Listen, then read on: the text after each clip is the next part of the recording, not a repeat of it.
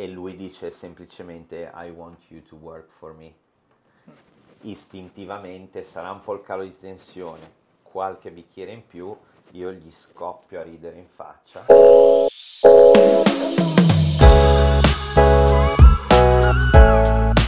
Episodio 30... eh, 36. Come ogni volta non dico, cioè non faccio tipo lo spoiler dell'ospite perché tanto c'è scritto nel titolo di YouTube, perciò posso fare anche un po' di suspense, perciò, però non serve. Quindi abbiamo qua il nostro Francesco Leoni.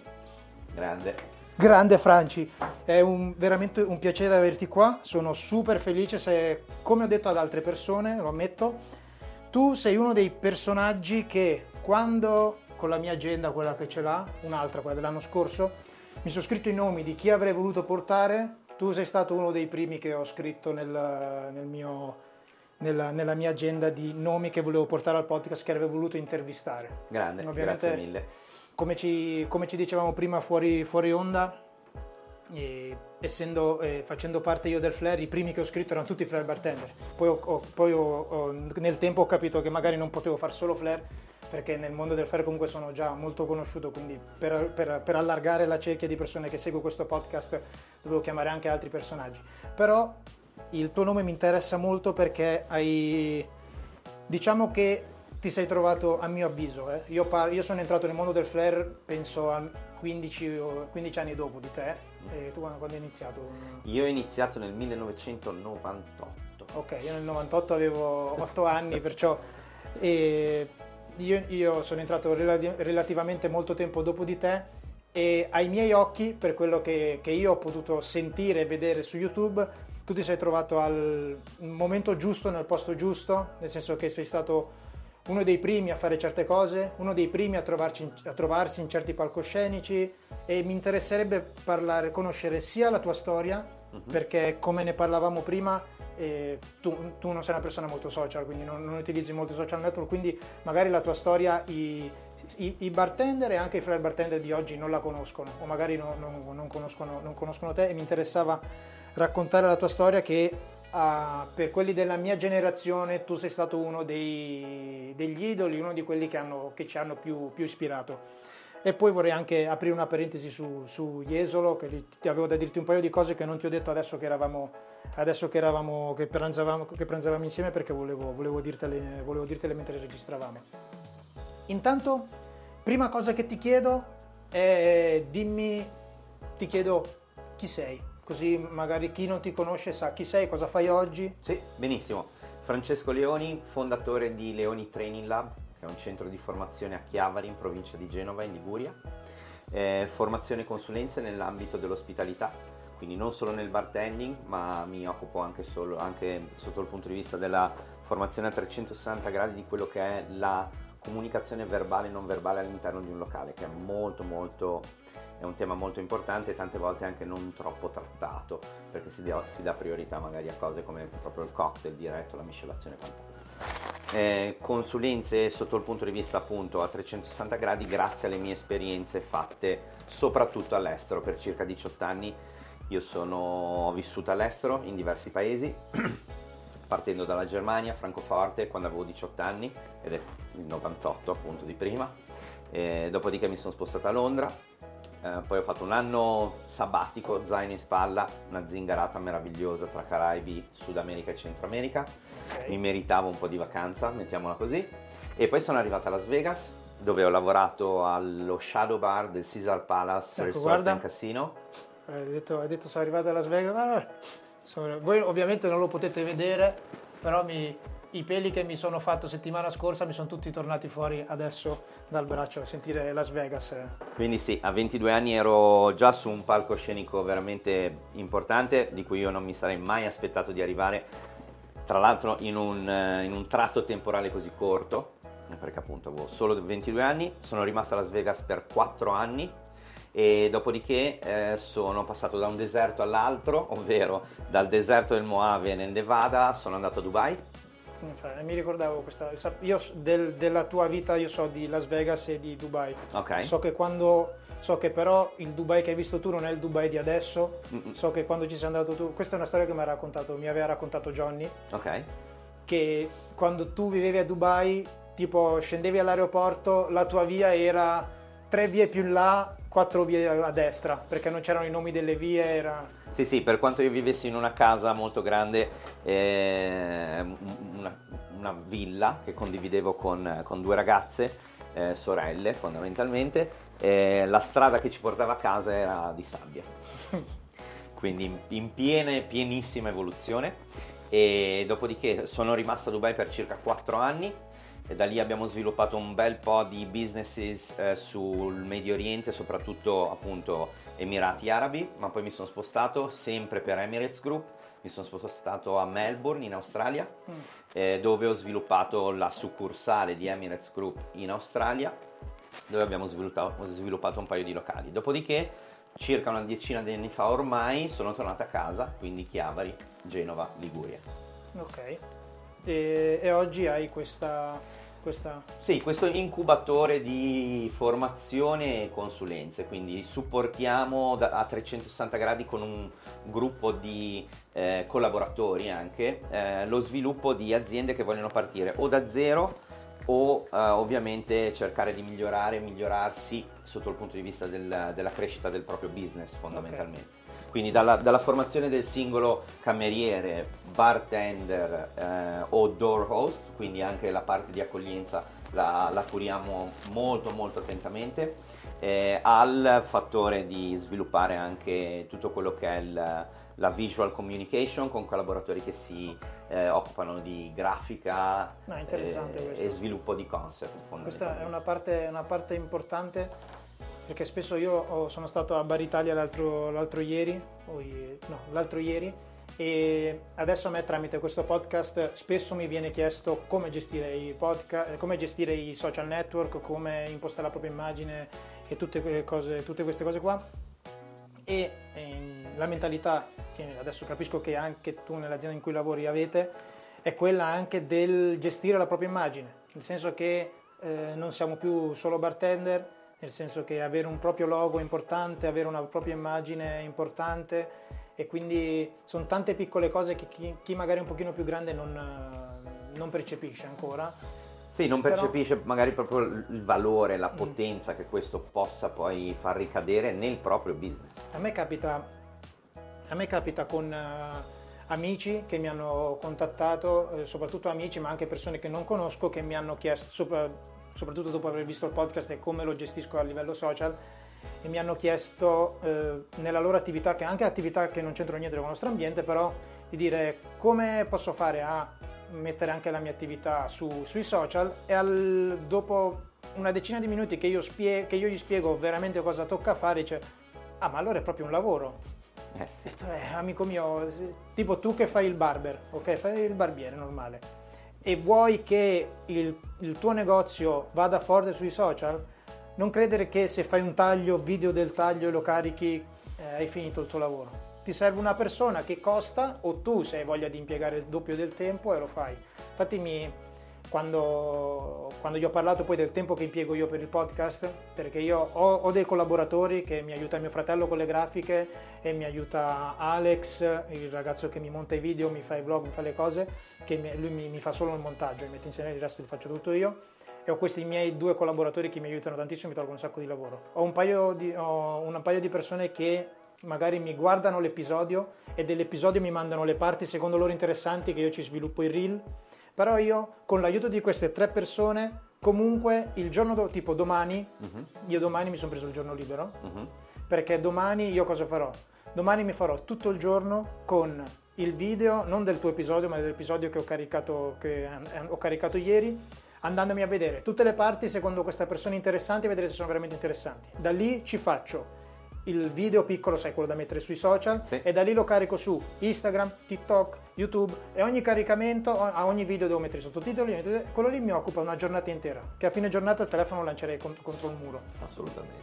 Perciò sì, è praticamente, praticamente un lavoro e penso che oggi abbiamo la possibilità noi, cioè proprio un bartender se si impegna in certe cose può, come ne parlavo con Luca, il ragazzo che la, che, di cui ho caricato l'episodio ieri, eh, lui lavora proprio in un'agenzia di comunicazione, okay. fa il bartender due volte a settimana, però sui social è super conosciuto e, e quindi in questo modo il nostro lavoro più di prima, perché già una volta tu te ne sarai accorto sicuramente di, di, più di me, viaggiando tanto, a quante possibilità di sbocchi nel lavoro ti dà questo lavoro, non, non, materialmente di poter fare il bartender a Las Vegas o a Melbourne, nel senso di quante occasioni hai di business facendo questo mestiere, che non c'entrano niente con il nostro lavoro. Assolutamente. Eh, ad oggi c'è ancora un bel po' di difficoltà nell'apprendere e comprendere effettivamente la potenza del digitale.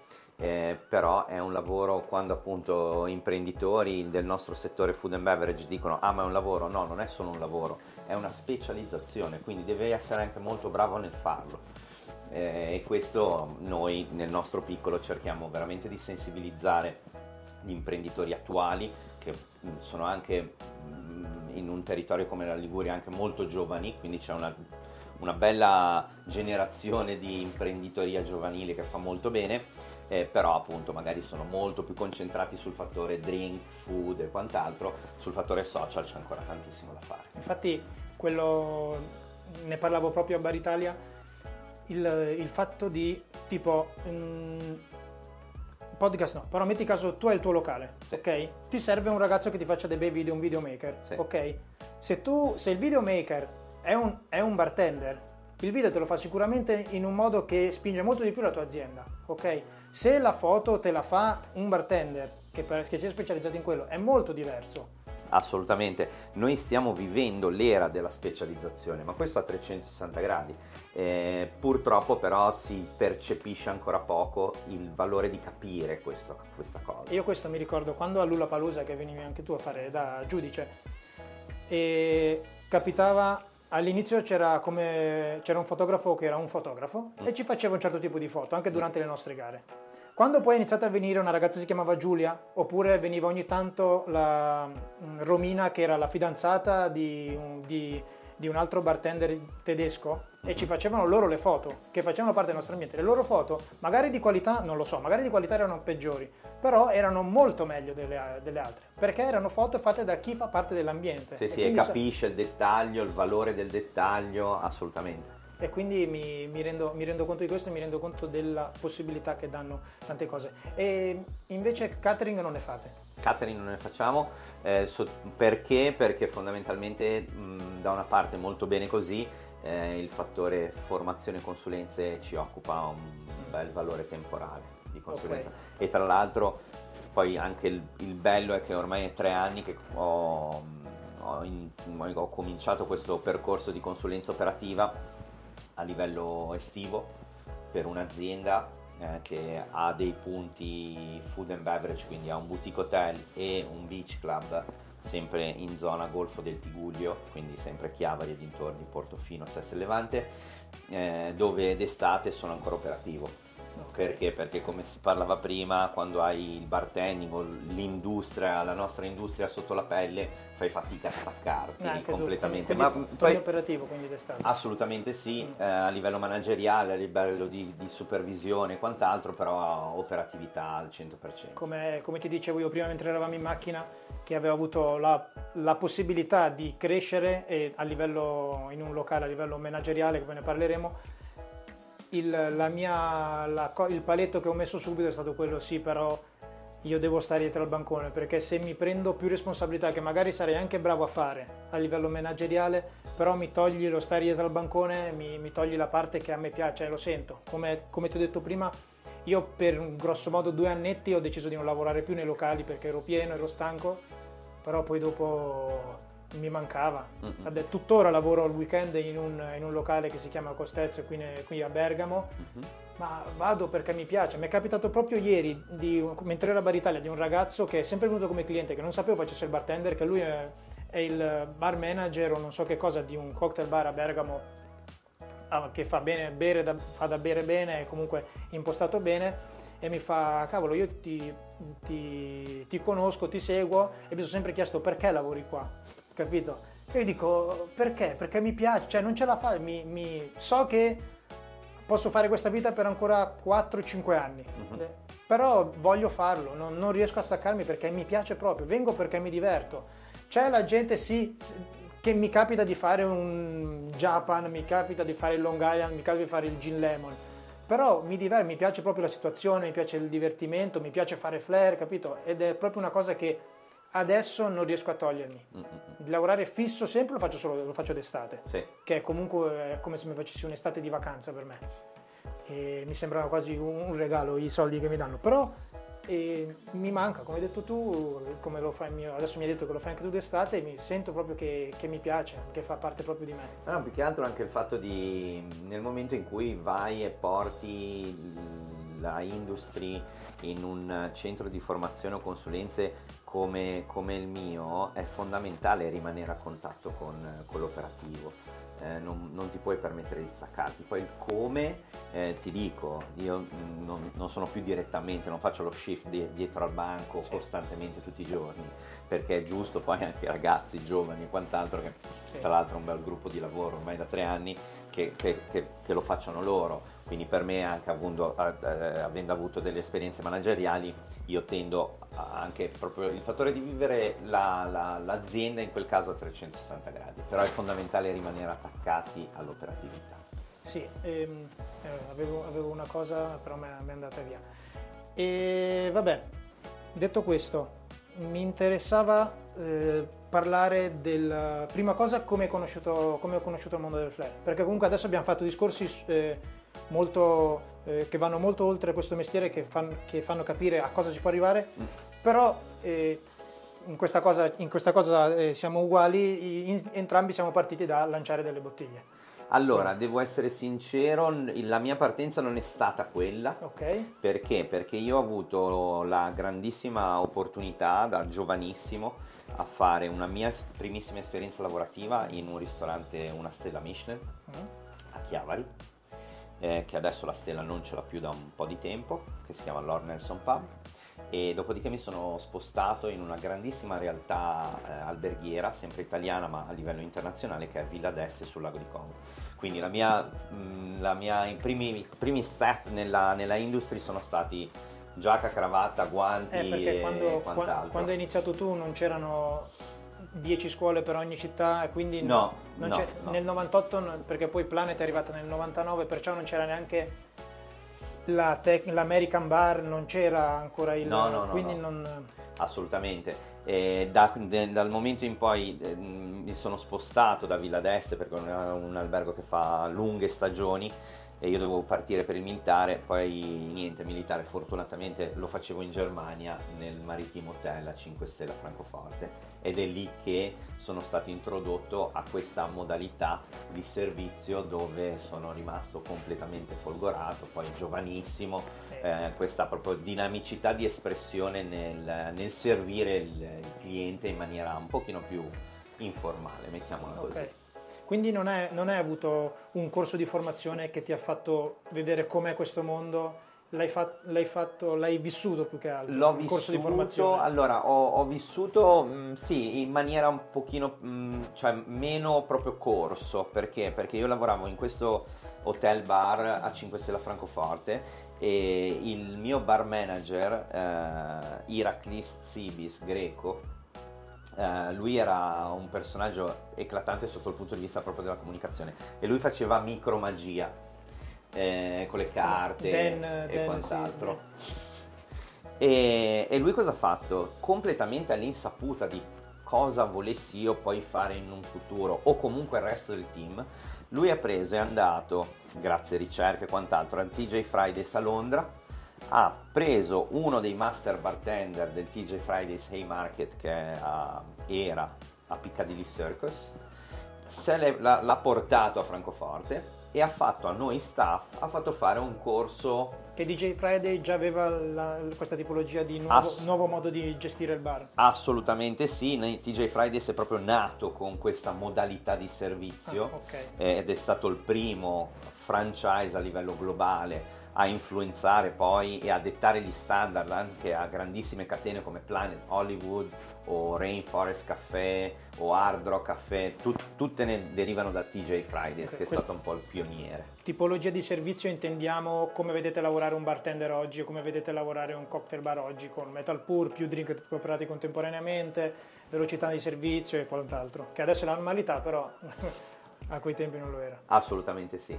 E quindi eh, diciamo che ho, ho partecipato a questo corso, ma anche involontariamente, cioè la volontà era del mio bar manager Sì. di stimolare e far crescere il- tutto il team. Io ero mm, il più giovanissimo proprio, perché ero proprio un ragazzino, avevo 18 anni, e da questo corso dove le flare bottle non esistevano, cioè era veramente un'altra era.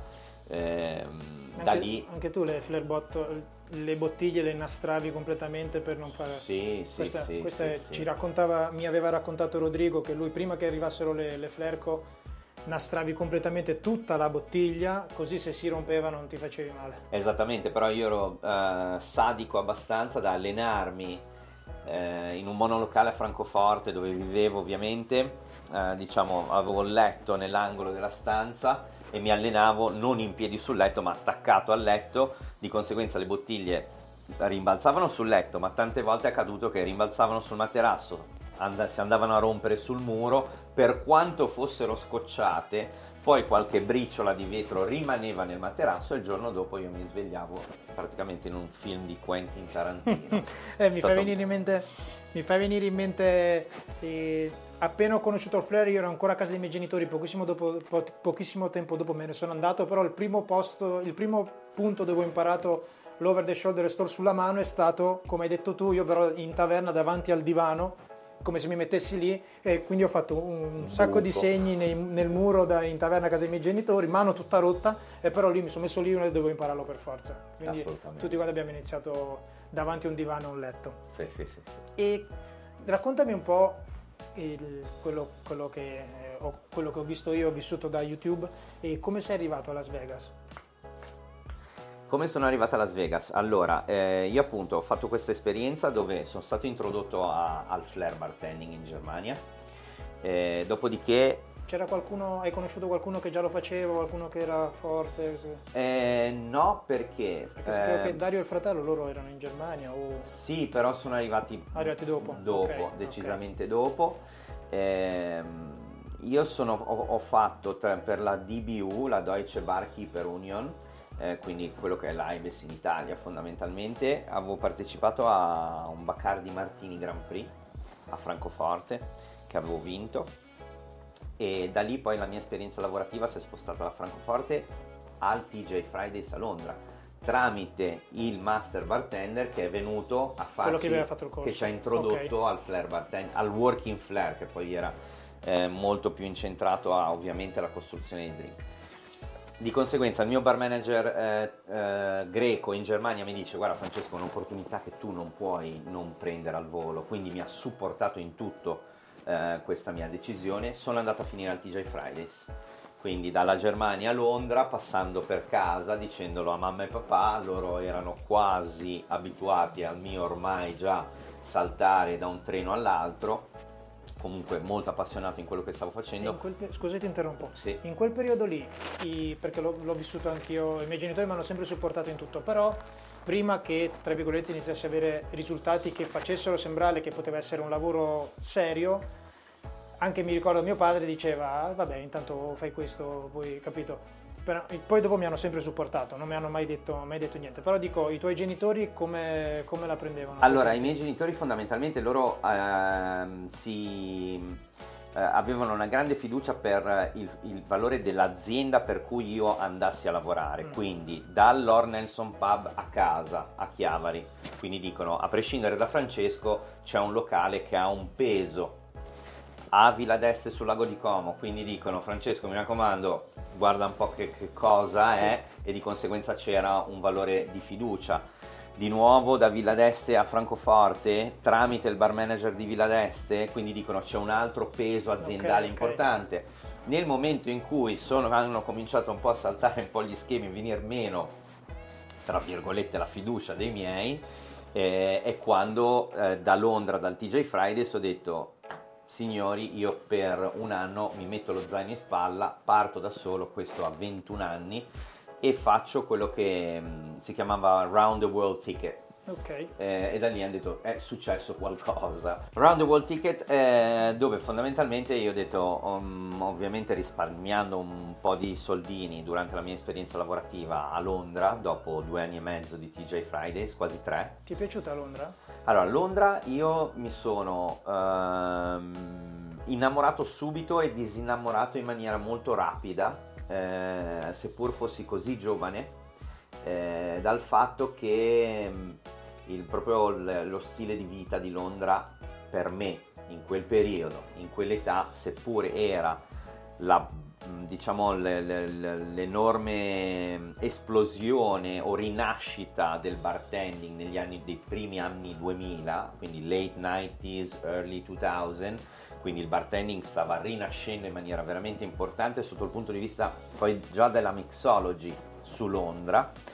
E dopo circa un annetto ho detto io da qua me ne, devo, me ne dovrò andare ma fondamentalmente per me era un obiettivo eh, dettato da- dal lavoro, cioè io mi ero dettato un obiettivo all'interno dell'azienda TJ Fridays che era, era quello di diventare master bartender e nel momento in cui diventavo master bartender ovviamente volevo consolidare con ancora un po' di tempo e poi però nel momento in cui arrivavo a quell'obiettivo lì me ne sarei andato per ulteriori stimoli. Posso fare una domanda che non c'entra niente, però a me interessa, perché è successo anche a me. Dico, tu sei partito da, da Genova, da Sì. Chiavari, ok? Sì. In quegli anni lì che penso eh, mh, eravate, grosso modo, la gente con cui lavoravi erano tutti italiani, Eh, grosso modo, Dove? a, a- vicino a casa tua. Sì, sì. Ok, sei trasferito in Germania, perché Sì. a Londra sono sicuro che eravate un mix di, di- di etnie e tutto quanto. Italiani a Londra non ce n'erano. Ok, Da- nel- al tuo periodo. Sì. Quindi in Germania invece com'era? Allora, in Germania, la Germania sappiamo che c'è una grandissima comunità italiana da tanti tanti anni e di conseguenza io fondamentalmente il contatto tra Italia e Germania qual è stato? Il mio bar manager di capo barman di Villa d'Este, Ilio Chiocci, che è un monumento del- dell'ospitalità, eh, un suo amico era l'assistant bar manager all'interno del Maritimo Hotel a Francoforte dove io sono andato a lavorare.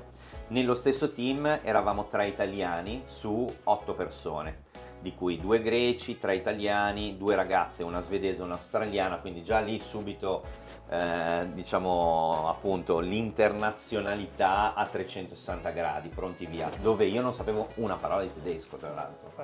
No, quello, quello che mi interessa a me, che immagino ti sia successo soprattutto a Londra, è che eh, lo la, la mentalità lo è ancora adesso in Italia, grosso modo, chiusa di, di- di- di come siamo fatti noi. E io me ne sono reso conto che io già spostandomi da Sassuolo a Brescia ho visto che c'era un modo di intendere la vita completamente diverso, capito? Mm-mm. E dico, mh, come, come l'hai, come l'hai gestito tu questo fatto di trovarsi a lavorare con persone che hanno culture diverse, sono di etnie diverse, hanno proprio un modo di vivere completamente diverso dal nostro? Mm. Allora, diciamo che quello che si può racchiudere in uno shock culturale, ehm, io a dirti la verità non l'ho mai vissuto fino a che non sono andato in Medio Oriente a lavorare. Mm. Eh, seppur io fossi molto giovane, perché appunto a 18 anni ero già in Germania, eh, in altre ere dove il volo Milano-Francoforte costava 800.000 lire, cioè quelli che sono Adesso 800 euro. oggi 800 euro, quindi anche In proprio... termini, in termini di costo della vita, sì. Esattamente, quindi si parla, seppur 800 siano euro. 20 anni fa o 25 anni fa, è, è cambi- il mondo in sé è cambiato tanto, in maniera molto veloce. E, il- mio era uno spirito di sopravvivenza dettato da un treno su cui sono salito nel momento in cui ho fatto l'istituto professionale turistico, eh, ma anche inconsciamente, perché sai benissimo che a 14 anni, anche a livello di eh, come fa un ragazzino di 14 anni sapere cosa vuo- vorrà andare a fare per il resto della sua vita? È impossibile. Infatti qui si apre un discorso enorme che io penso che le- soprattutto la scuola dovrebbe prepararti in maniera totalmente Eh, diversa, a mio Cioè, tipo, avviso. Io ho avuto- non è che ho avuto dei problemi, però diciamo che eh, avevo la mia personalità e che, già, che mi ha portato a non essere proprio un talento a scuola. Però io, eh, se penso a dove ho imparato di più, è alle elementari. A me sono le elementari che mi hanno insegnato veramente tanto, perché tipo alle scuole medie eh, già guardavo le ragazzine, volevo giocare a calcio, ero contro il sistema e alle superiori uguale, capito? Perciò non è che ho imparato tanto. Però la, le basi che mi hanno dato le scuole elementari, ho fatto una scuola elementare a tempo pieno mm. e mi sono reso conto soprattutto alle scuole medie di quanto io fossi molto più avanti di tutti i miei compagni avendo fatto la scuola a tempo pieno invece che normale. Però io non ho mai studiato italiano, io non ho mai studiato inglese, non ho mai studiato matematica, mm. ok? L'ho fatta solo alle elementari. Però mi capita spesso che mi dicono che so scrivere, che so parlare nel modo giusto e cose varie, ma perché la mia maestra Luisa era un macigno enorme sui coglioni pe- con, le, con, l'italiano, gli, le, le dico, capito? Tutte queste cose qua. Però. Io penso che le elementari mi hanno dato un'impostazione che io avrei imparato, che, che così sono, sono, istruito adesso. Però certo. alle medie e alle superiori io praticamente non ho imparato niente. Sì, sì, sì. sì, il sistema scolastico per me è, è, che abbiamo oggi e che è lo stesso di 100 anni fa e già il fatto che sia per 100 anni lo stesso vuol dire che c'è qualcosa che non va però tralasciando quello che è veramente un altro discorso enorme. Eh, per me la scuola fondamentalmente è stata la strada, ma non per chissà cosa abbia fatto io, però sono, diciamo che ho bruciato le tappe in maniera propositiva molto presto, perché ripeto, facendo delle esperienze molto importanti in situazioni che poi dopo mi sono reso conto, oh ma io ti ricordi Francesco che hai lavorato a Villa d'Este? che è uno de- ancora oggi una pietra miliare dell'hotellerie italiana nel mondo, ha vinto anche premi, lasciando perdere il premio in sé. Eh, però comunque è stato comunque uno dei migliori resort al mondo nel 2009 e quant'altro, ancora oggi è lì lì, quindi vuol dire è una villa del 1500 fighissima. Eh, ma poi sotto il punto di vista proprio dell'ospitalità, a prescindere dal figo o meno che è un qualcosa di soggettivo. Quindi eh, la mia priorità era eh, inconsciamente, io perché sono partito così presto, perché eh, problematiche a casa, perché ognuno ha i propri demoni, no? E pr- prima o poi vengono fuori. Cioè, uno, io te, cosa ho fatto? Ho tentato di scappare dai miei stessi de- demoni. Fortunatamente mi sono incanalato in questa via professionale dove io ho dato il 110%. Mi hai fatto venire in mente una cosa, tu hai mai fatto un lavoro normale? Cioè ti, ti sei mai seduto in ufficio o in magazzino o da qualche parte? No. No, mai fatto. Per quanto il, il, ruolo manageriale che io coprivo a Dubai, perché mi sono poi ritrovato a ricoprire uno dei ruoli maggiori come executive bar manager per tutta la parte uh, leisure and retail di Emirates Group, quindi un ruolo veramente importante dove implicava anche tanto lavoro da ufficio, eh, però diciamo che... Era nel settore. Comunque. Esattamente, assolutamente sì. Sì, no, io e... proprio lavori d'ufficio che non c'entrano con il settore non l'ho mai fatto. Io l'ho fatto, faccio questa confidenza, io l'ho fatto alle superiori che si fa lo stage. Ok. E ho lavorato sia in un laboratorio ceramico che in un ufficio. Ok.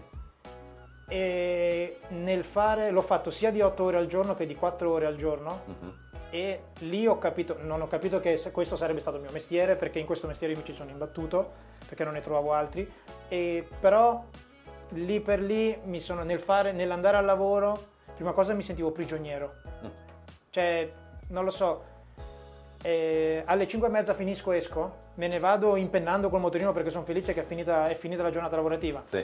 però att- appena mi è finita la, la gioia perché è finita la giornata dico ok, ma non è che adesso ho finito, sono solo libero da adesso fino a domani mattina, poi devo tornare qua, capito? Certo. Oppure sì, anche sì. negli uffici sentendo i miei colleghi parlare tra di loro, sentendo i miei colleghi come facevano i, le provole con le, delle ragazze o le, le, dinamiche di un ufficio. Dico, ma io tra 15 anni devo essere così? Cioè, sì, sì, io cioè, appunto. tipo, guardo l'orologio, 15.49, lavoro, lo riguardo ancora 15,49. Dico, oh mio Dio, ma io devo fare 30 anni così, 40 anni così. Ho detto, no, non fa per me. Lì ho capito che un lavoro, tra virgolette, normale, fatto per, prendere, fatto per avere il tuo stipendio e poi con lo stipendio farti i fatti tuoi, no, non faceva per me. Non ri- mm, sì, neanche per me ripagava, assolutamente. Ma poi, ripeto, mi sono ritrovato istintivamente in, su questo treno eh, perché dall'altra parte lo sai quando ci sono determinate cose da cui vuoi scappare Sì, sì, no? sì, lo so e di conseguenza da lì io davo il 110%, e- e quindi ritornando al fattore dello shock culturale, non l'ho mai avuto, ma perché? Perché per me tutto quello che ho vissuto, vivevo al momento, anche se erano difficoltà enormi, perché uno dice a 18 anni te eri in Germania, non, pagavi- non parlavi una parola di tedesco, non conoscevi nessuno. Con i tedeschi poi neanche a gesti ci si riesce a far capire, è proprio un modo completamente diverso. Ok, quindi delle difficoltà eh, oggettive. Sei stato in Spagna, in Spa- con uno, spa- uno spagnolo che non parla italiano, un italiano che non parla spagnolo si capiscono perfettamente. Tranquillamente, tranquillamente. Eh, invece la mia voglia di eh, proprio di, di- di- di- ma neanche mm, costruire una carriera perché di nuovo a 18 anni non capisci un cazzo, cioè sei lì, ti diverti, fai quello, Io volevo lavorare che- a Blockbuster. fai quello che ti dicono di fare, cerchi di apprendere il più possibile, nel frattempo sfrutti nel senso buono della cosa questa opportunità gigante perché ti ritrovi comunque a doverti autosostenere a 360 gradi eh, con una lingua, con dei rapporti lavorativi, ra- rapporti personali, vivere da solo e quant'altro e di conseguenza c'è stata una crescita tra virgolette proprio molto importante in poco tempo e, e- e- e da lì a poco pur non sapendo la lingua da lì poi ho cominciato la, ling- la scuola di tedesco eh, mi sono fidanzato come il mio primo metro alla scuola alberghiera che oggi è Accademia del Turismo a Lavagna eh, mi insegnava guardate ragazzi che la- l'unico modo per imparare una lingua è sotto le coperte con o un, in questo caso una ragazza Sì, sì, no? però detto questo poi da lì a Londra multietnica all'ennesima Sì, potenza super, super melting pot Londra, già da quei tempi lì. sì, sì, sì, assolutamente. Noi eravamo Ma il- 85 come staff, eh, tra kitchen staff, floor e bar e door.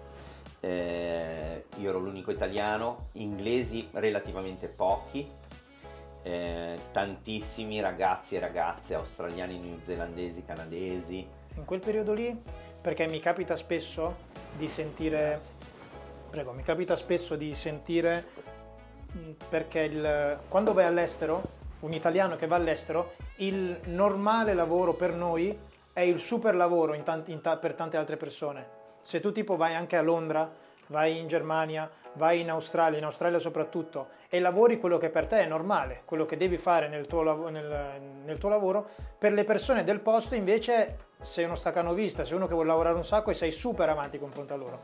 A, a quei tempi lì era così? Cioè era, ancora, era già visto così l'italiano? Era già visto così, già in Germania. Già in Germania l'imprenditoria italiana, soprattutto nella ristorazione, cioè io frequentavo quasi quotidianamente perché non ero in grado di cucinare per me medesimo e tra l'altro ero appena la- avevo appena lasciato nonna e mamma a casa, Eh, quindi ciao. figurati.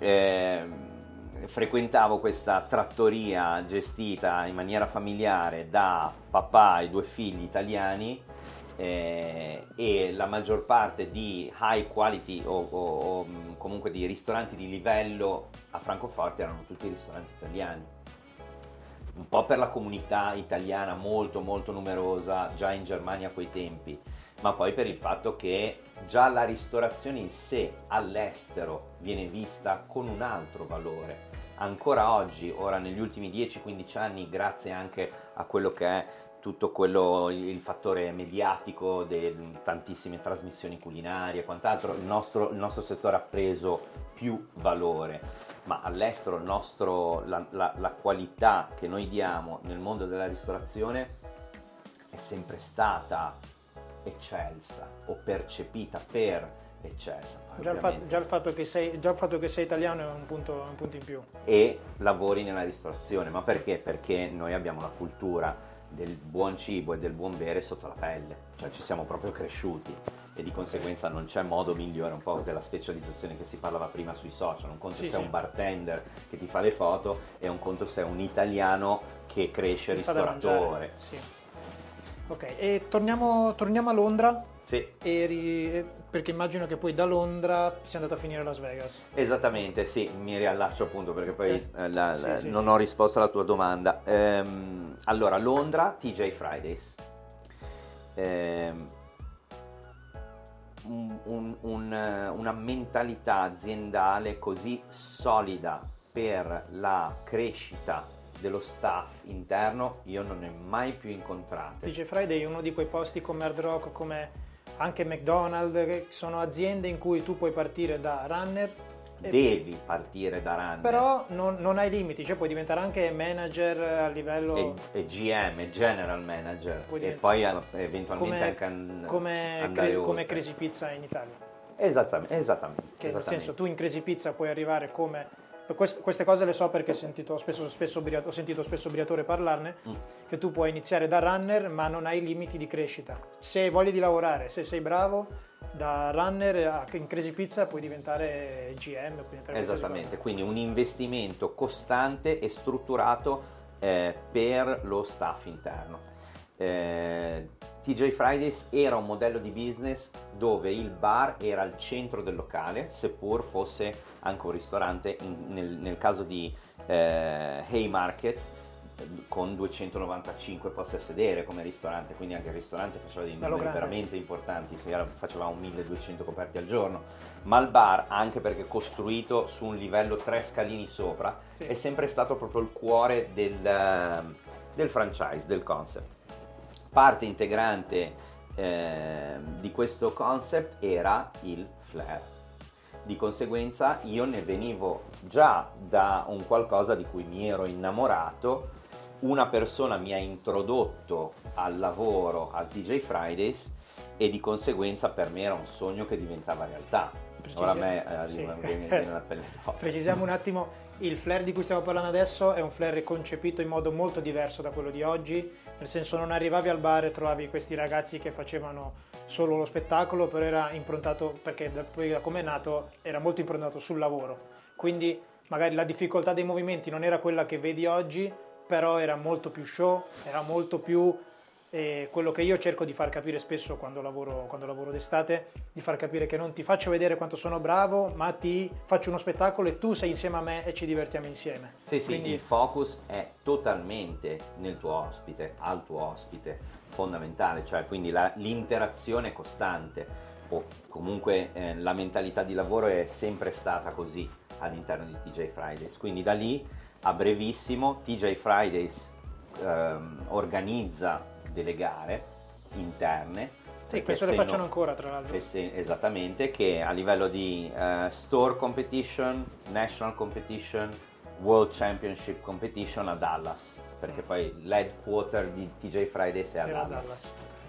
Eh, da lì mi sono, ho, ho- ho vissuto la nascita del Roadhouse, perché appunto si parla del 99-2000, e quindi la nascita del Roadhouse che è nato di domenica, ma perché? Perché la domenica nella maggior parte dei casi i bartender non lavoravano ed è stato un punto di ritrovo per i bartender fondamentalmente che andavano lì come un po' quando finisci di lavorare alle 2-3 di notte e hai il bar di riferimento dove no, tra Cioè, colleghi perché della Roadhouse- zona Roadhouse l'ho vissuto io anche negli ultimi anni veramente d'oro. Mm. Io ho iniziato a fare le gare a Roadhouse nel 2011, ok ho fatto 2011-2015 io. ok e perché poi da fuori dici mamma mia Roadhouse è il tempio del flare mondiale quindi pensi che sia proprio un locale di tutto. invece è un locale che ha le sue sette serate o sei non mi ricordo che fa ogni sera c'è un tema e la domenica una volta al mese c'era, c'era il flare quando ci andavo io Esattamente, quindi da, da ritrovo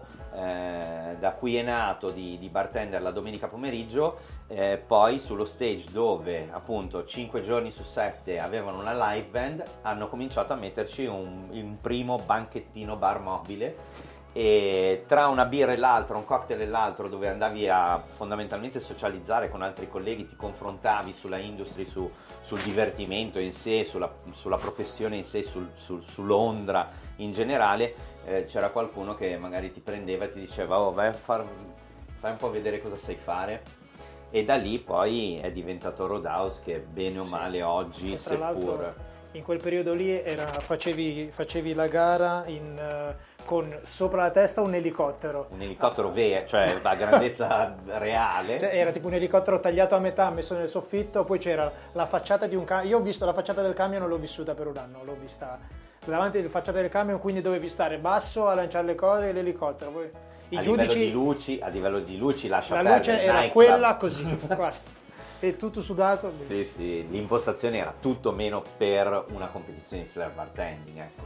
Era proprio un passare due o tre ore eh, e da lì appunto l'organizzazione in sé eh, che era, hanno deciso, vista comunque la community di bartender che, che- che c'era a W- Londra. WFA è nata in quel periodo lì o WFA è nata dopo, è nata dopo? è nata dopo. eh, Quindi Roadhouse all'inizio era per i fatti suoi. Assolutamente sì, d- totalmente organizzato da Maxwell's Group, ovvero il proprietario del Roadhouse e altri concept sparsi per Londra.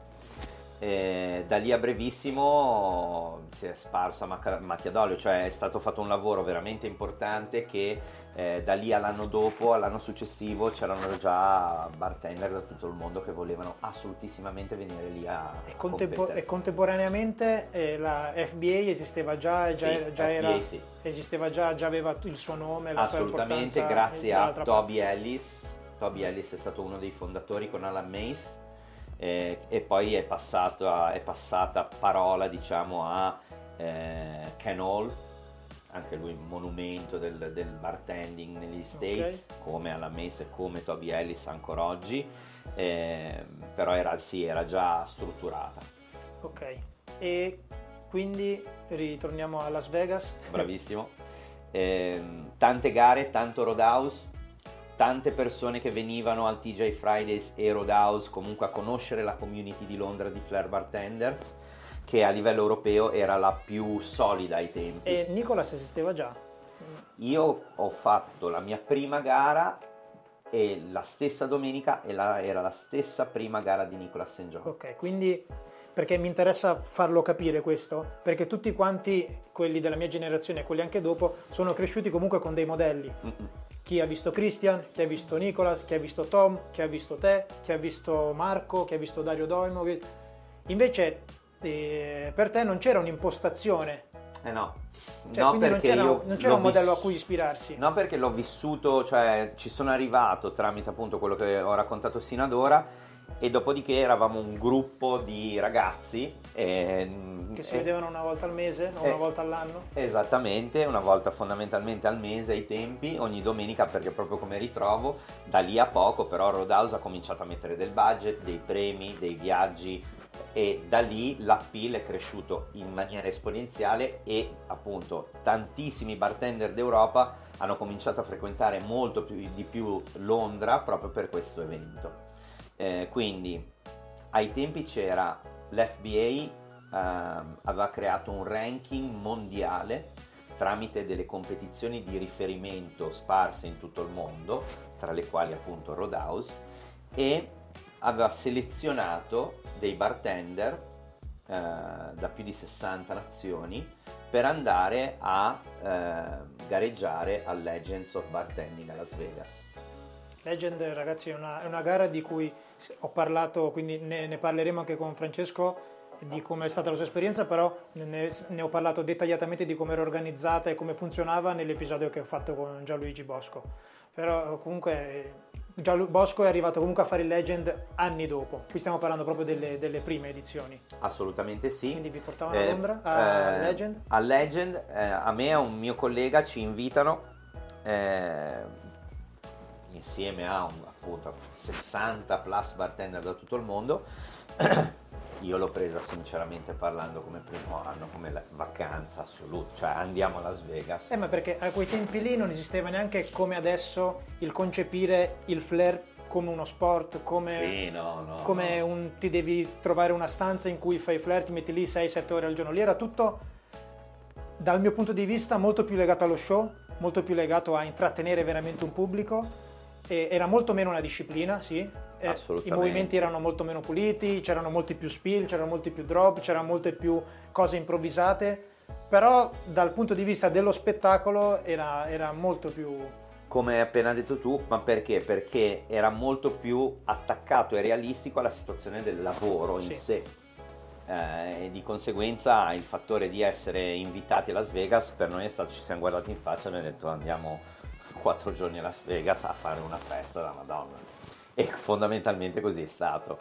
Quindi per quanto poi io ci sia arrivato a Las Vegas, ma poi la dico tra un attimo questa cosa, io ho studiato lo speed round del primo anno del Legends of Bartending due giorni prima della competizione nella stanza d'hotel a Rio Hotel and Casino a Las Vegas. Che Cioè, tra l'altro il metodo di lavoro o i drink anche che si facevano in quello speed round immagino che erano completamente diversi da quelli del, del- del nostro lato del mondo. completamente diversi Ok. perché culturalmente parlando gli States avevano un loro momento, diciamo, eh, sulla miscelazione del momento.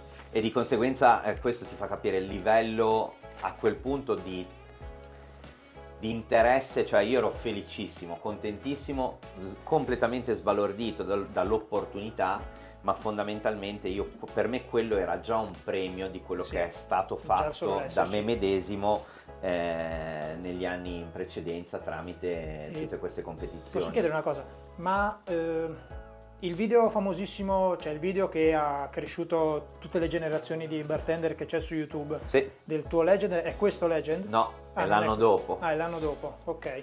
E l'anno dopo eh, perché? Perché io sono tornato da Las Vegas dicendo esperienza bellissima, ma io Quindi hai fatto questa esperienza e non sei rimasto?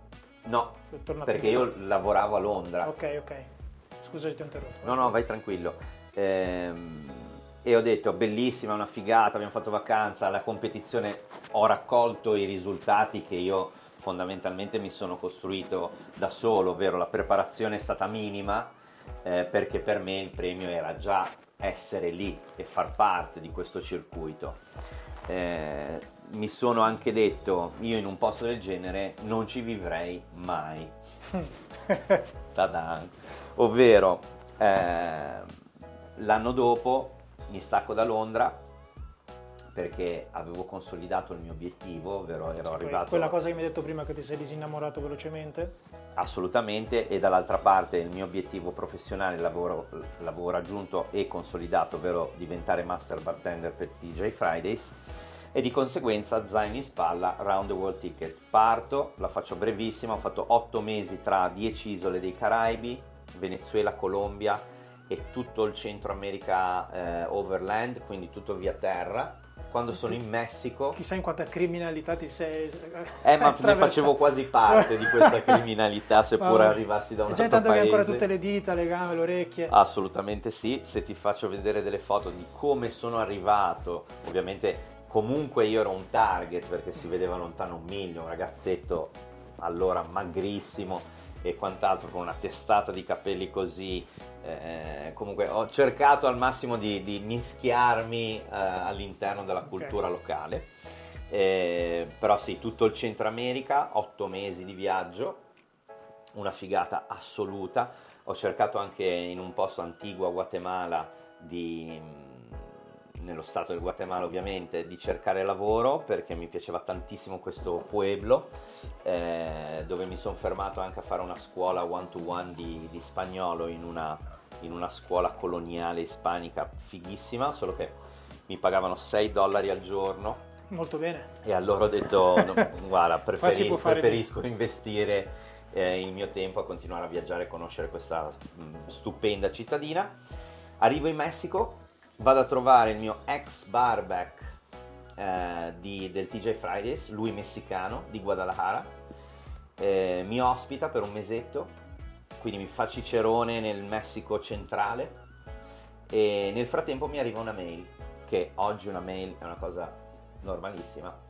Allora internet era appena uscito. no? Una mail allora era come se mi arrivasse una lettera scritta da un mio amico oggi. Esatto. Come se mi trovassi una lettera di uno che mi ha scritto. Esattamente, quindi mi arriva questo invito ufficiale alla eh, versione successiva, cioè all'anno successivo del Legends of Bartending ehm, e io questa volta ho detto mi pongo l'obiettivo di arrivare nei primi 10. Rimango in Messico, nel frattempo contatto degli amici che ho conosciuto a Londra appunto al Roadhouse che erano, eh, sono eh, Christian Delpes, Juan Llorente e Christian Oldan che erano già da un annetto eh, residenti a Las Vegas e visto che loro venivano spesso al TJ Fridays, no? A- a- allora c'erano le VH VHS a filmare, a fare i Sì, filmini e quant'altro, Eh, gli ho detto guarda ragazzi, guardate ragazzi, mi hanno appena invitato a Legends of Bartending, eh, mi ospitate per due o tre settimane da voi? E loro argentini un po'. No? Argentini, come se fossero napoletani. Esattamente, sì. quindi mi casa tu casas, eh, neanche a dirlo, mi sono spostato dal Messico uh, a Las Vegas, sono stato con loro un mese, eh, testa bassa all'interno del, del loro garage. Avevi la mentalità, cioè nel senso Tipo io, come anche mio fratello, sì. abbiamo il, il, sogno degli Stati Uniti. Sì. Nel senso ci piace l'NBA, ci piacciono le, le, scarpe, ci piacciono gli sport, ci piace come... Organ- cioè la vita americana è proprio una roba che ci è sempre piaciuta. Io sono stato da bambino, nel 98 sono stato io, okay. con i miei genitori in vacanza. Okay. E quando ci sono stato ho fatto caso ovviamente a cose a cui oggi non farei, farei, farei, oggi farei caso a, a completamente altre cose. Però mi ricordo, raccontato dai miei genitori, che quando siamo stati lì io veramente dicevo qui è dove vorrei vivere, cioè mm. questo è il centro del mondo per me, qui è dove devi essere. Perciò dico, tu avevi, perché tipo mi sono trovato con Gianluigi a parlarne, sì. che dico, cavolo, tu eri lì, avevi il contratto di lavoro e tutto, lui mi ha raccontato anche i retroscena, sì. di comunque che alla fine eh, è molto più bello il flare che fate voi al Vanilla che si faceva al Cuba Libre di come lo facevamo noi da Rock e Ritas, perché poi sì, il video è bello, però poi eh, ce lo vedi tu, Nicolas, a consegnare un toast eh, però Nicolas ha consegnato i toast, capito? Eh, certo. eh, noi avevamo le shift in certi orari che non avevamo nessuno davanti e perciò sì, Las Vegas sì tutto, però a me questo non piace, quindi mi ha detto come poi lui è arrivato ad andarsene. Sì. Quando per tipo uno con le mie aspirazioni dico cavolo, io avrei fatto qualsiasi cosa per restare. Mm. E invece sapere che come lo faccio al Vanilla a Las Vegas, a Las Vegas non ce n'è. Mm. Cioè tipo il eh, il Carnival Court, sì. che tutti quanti vediamo i video, se tu ci vai davvero, davanti non hai la gente che è a Vanilla, capito? Sì, no? sì, per questo, perciò, però dico, la tua mentalità lì com'era? Come, come, vede, come, vedevi gli Stati Uniti? Il fatto è che io sono arrivato negli Stati Uniti, ma la mia mentalità era mh, continuo il mio viaggio, cioè okay. è una tappa che quest'anno, quell'anno lì, la voglio sfruttare al massimo, ma di nuovo per me era una tappa del viaggio che io okay. stavo facendo e avrei continuato a fare. Okay. Quindi lì per lì l'ho vissuta, faccio del mio meglio e cerco di arrivare nei primi dieci, eh, però poi non ho aspirazione ulteriore. Per me è sempre zaino in spalla, ho fatto la gara, me ne vado. Okay. Eh, preparazione maniacale, quindi un mese dentro a sto garage dove ovviamente il setup è eh, come la gara? Esattamente, sì. come da gara, in maniera proprio maniacale, perché appunto Legends, come appunto avrei già descritto, sono quattro gare in una, quindi è bartending a 360 gradi, non solo flare bartending. Eh, la faccio breve mh, mm, nei primi dieci, quindi i primi dieci io di nuovo per eri, me ho vinto. Eri l'unico italiano. L'unico italiano. Che sì, poi sì, non mi ricordo bene, non vorrei, dire, non vorrei, dire, cose che non sono vere, però tu eri stato il primo a fare le tre bottiglie o fare... Sì. Sei stato il primo a fare le tre bottiglie in gara. Sì. Nel senso di, di stile, tra virgolette, giocoleria, sei stato il primo a fare movimenti All... a tre bottiglie in gara. Attenzione, l'anno prima c'era stato anche Fabio Milani e Lorenzo Bianchi okay. eh, che loro avevano già portato le tre bottiglie.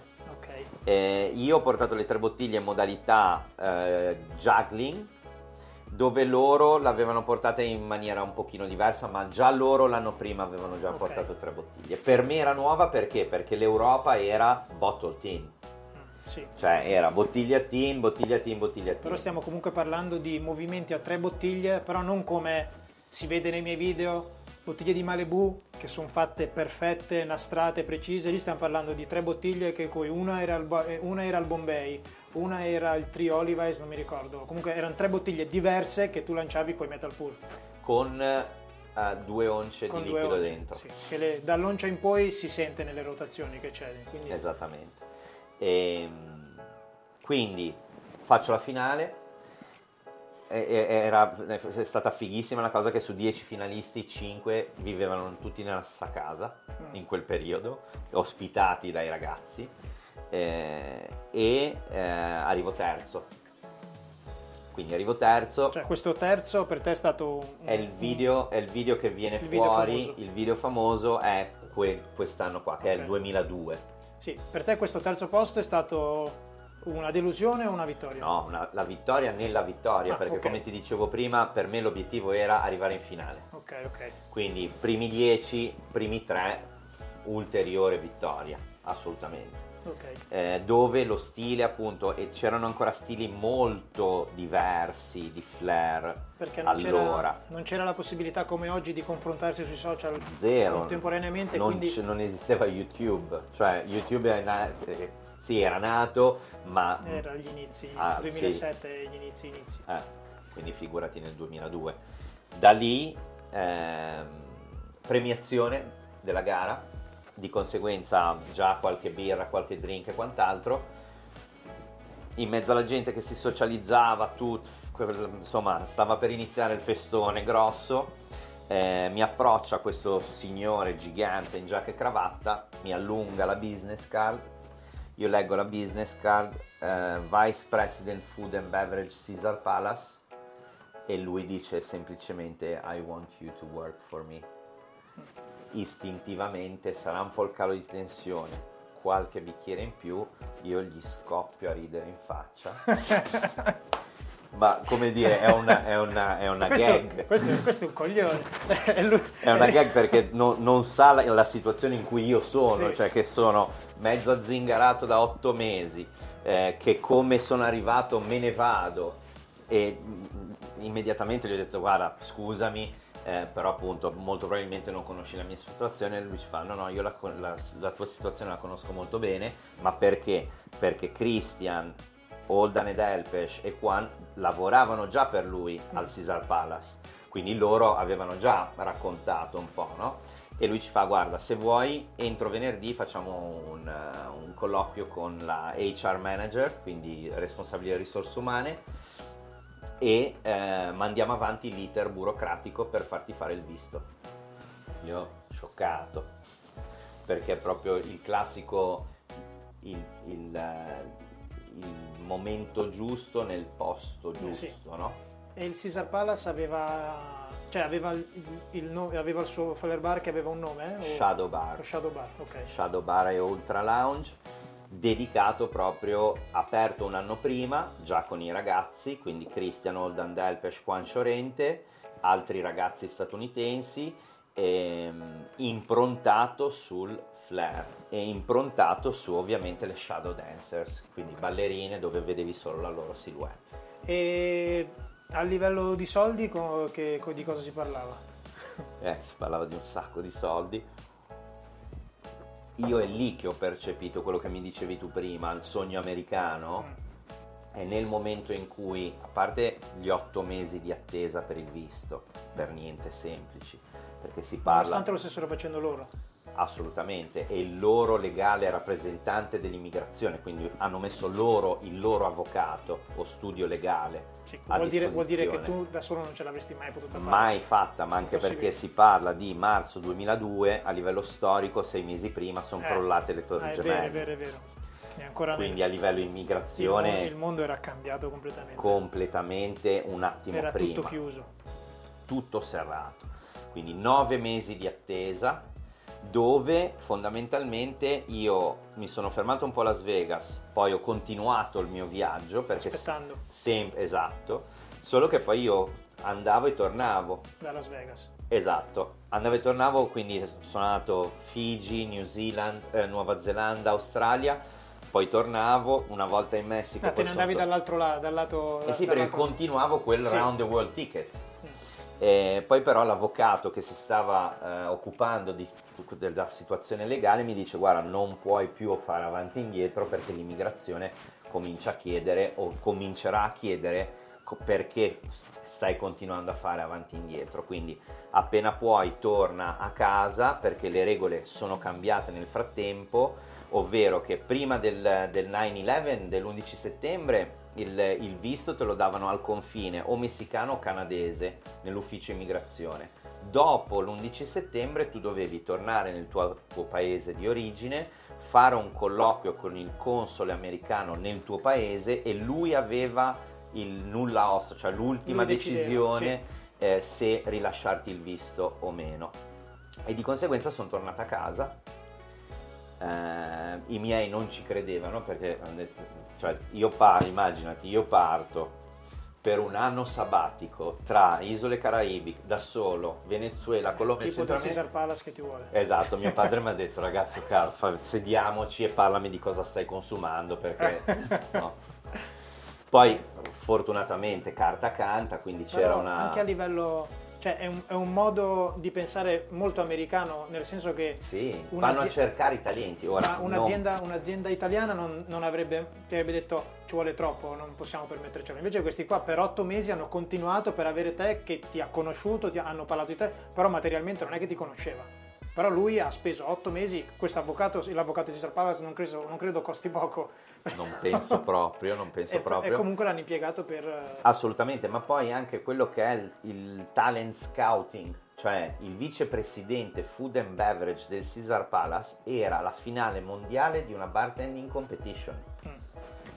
Cioè non, non, è banale come cosa, eh, nel senso che Mm. Cioè, senza nulla togliere, però non era il responsabile di Campari delle vendite Campari che viene a vedere la gara, la gara in, in, città a Roma. Eh, okay. eh, sì, assolutamente, cioè, c'è proprio una mentalità propositiva nella ricerca delle, del miglioramento, che sì. poi in quel caso fossero delle risorse umane o me medesimo in, speci- in, quella specifica situazione è un conto, ma c'è proprio una mentalità propositiva nella crescita a 360 gradi, proprio appunto di talent scouting eh, cosa abbastanza rara okay, in Italia. Passano, passano, questi otto mesi e torni. E lì mi sono reso conto, ho detto cazzo adesso io vado a lavorare a Cesar Park. È perché, lì che ho preso... Perché io adesso non, non, so se l'hai visto, c'è Enrico Fiore che conosci, sì. che adesso è a Los Angeles. Sì. Si è portato Giorgio un mese fa, che si è fatto un mesetto lì, Giorgio Chiarello. Adesso mi ci sto mettendo d'accordo io, in ogni puntata lo dico, mi ci sto mettendo d'accordo io per andare a farmi anch'io questo, questo mesetto. Grande. E però Enrico mi ha, eh, Enrico mi ha detto, fratello, qua veramente, che lui, lui, lui, lui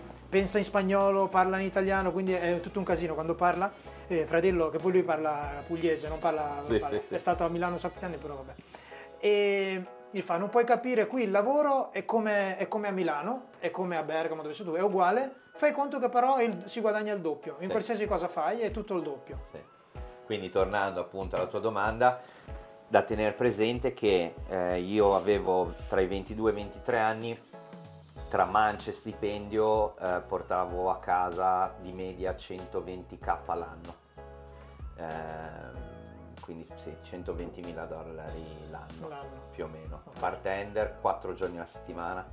E il, il, costo della vita com'era? Cioè nel senso tra affitti e cose varie? Relativamente basso. Okay. Perché? Perché Las Vegas ai tempi si parla ovviamente anni prima, qualche anno prima del crack finanziario del 2008, sì. era la città all'interno degli Stati Uniti che cresceva a livello immobile più velocemente di tutti gli Stati Uniti. Perché poi da quello che so io Las Vegas è come, cioè tipo la parte di Las Vegas di cartone, sì. però c'è anche la Las Vegas dove si vive. Assolutamente E tu eri, sì. eri in quella parte lì? Assolutamente sì, sì. Okay. Eh, dove appunto mh, anche a livello climatico è un posto che ti dà la possibilità di costruire in pochissimo tempo perché il clima è sempre, sempre caldo, non piove mai e di conseguenza proprio a livello edile Las Vegas si è sparsa a macchia d'olio, hanno costruito tantissimo in pochissimo tempo e, ma anche perché dava delle opportunità lavorative agli stessi americani che gli americani che vivevano anche semplicemente in California, lo stile di vita in California costa tre volte,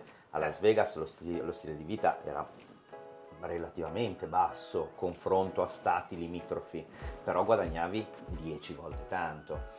E, domanda un po' personale, vedi tu se rispondermi. A quell'età lì, mm. trovarsi con questi soldi, co- come, come l'hai Pericolosissimo. gestita? Come l'hai gestita? Pericolosissimo perché allora io fondamentalmente un po' per il fatto che ho cominciato veramente a lavorare da giovanissimo e di conseguenza avevo un po' di divertimento che mi mancava perché ho dato tanto sì, subito sì, al mondo del lavoro. Uguale io, sì, sono andato via a 18 anni, perciò sì. E, e quindi ti ritrovi, io i primi due anni a Las Vegas eh, ho, senza esagerare, cioè non mi sono fatto mancare niente. eh, io ma... nel mio piccolo, io me ne so, forse è stata un'esperienza drastica che ho fatto però subito e mi ha fatto capire quasi subito il valore, il valore dei soldi perché il mio primo anno ho lavorato alla Baia Imperiale a Riccione, il primo anno, la mia prima estate ho lavorato alla Baia Imperiale a Riccione sì. e mh, non ero in regola e mi davano ogni giorno 70 euro. Ogni giorno lavoravo, luglio-agosto 62 serate, ogni giorno mi davano 70 euro. Mm. Io ero abituato a, ai miei genitori che me ne davano 80 a settimana, che era già una bellissima paghetta per un ragazzo di 18 anni, mi davano 80 euro a settimana, e, però da 80 euro a settimana sono passato a 70 euro al giorno. E, però, tipo io la mia prima stagione, sai con quanto sono tornato a casa? sono tornato a casa con i soldi delle ultime tre serate. Perché 70 euro, vabbè, tanto domani mi dà altri 70. Esatto, esatto. E alla fine, esatto. quando ho realizzato, sono tornato a casa che ho pagato il viaggio, però avevo i soldi delle ultime tre serate di lavoro. Sì, sì, sì. Guarda, eh, io bene o male la situazione è stata la stessa, ovvero me li sono guadagnati questi soldi. Eh, ora, ripeto, prima ho detto non mi sono fatto mancare niente, ma sotto che punto di vista? Perché ognuno poi ha il proprio stile di vita, sì. no? Nel senso, ad esempio, a me non, in quattro anni di Las Vegas io non avevo neanche la patente, quindi delle macchine a me non me ne fregava neanche niente. Andavo tutti i giorni a lavorare in taxi.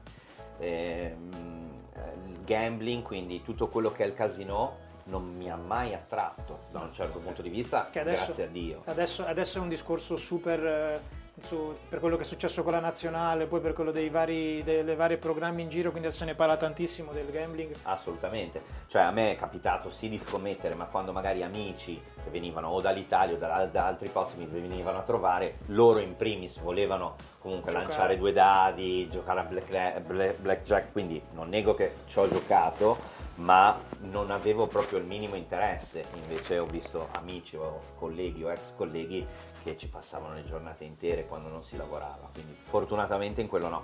La community di, de, del mondo del bartending a Las Vegas è relativamente piccola, quindi ci si conosce in relativamente poco tempo e in, in, tante persone e di conseguenza avendo tanto tempo libero perché ripeto lavorando 4 giorni alla settimana che nel nostro settore sai benissimo che è, ra- è, abbastanza raro il nostro settore è effettivamente un settore dove lavori tante ore tanti giorni perché poi lì era diviso in cioè non avevi il tuo giorno di lavoro immagino magari no però avevi il tuo shift quindi sì. tu avevi quelle ore da fare che era magari la, la, mattina, il pomeriggio, la notte sì sì noi lavoravamo eh, giovedì domenica perché il Caesar Palace ha investito su di me come aveva investito l'anno prima sui ragazzi argentini.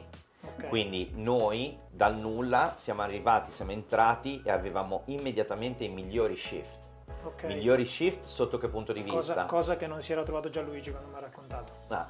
No, noi subito migliori shift e di conseguenza l'orario era sempre l'orario migliore, quindi 6-2 di notte, 6 del pomeriggio 2 di notte migliore mance di conseguenza, eh, quindi sotto quel punto di vista lì il Caesar Palace ci tutelava, eh, cioè ci eh, sfruttava nel senso buono, cioè sì. ho investito su queste figure, le devo far lavorare quando c'è il volume di clientela migliore, se loro sono i migliori a essere professionisti e professionali nel confronto dei loro clienti li devo mettere a loro, a loro disposizione. Okay eh, oltre che sponsorizzare le gare, perché poi Cesar Palace ci ha supportato, mi ha supportato in maniera importante anche a mantenere il mio livello, in quel caso tecnico, da flair bartender molto elevato, perché mi, mi, mi incentivava cosa anche lì di mentalità americana, da dire tu hai 4-5 competizioni all'anno,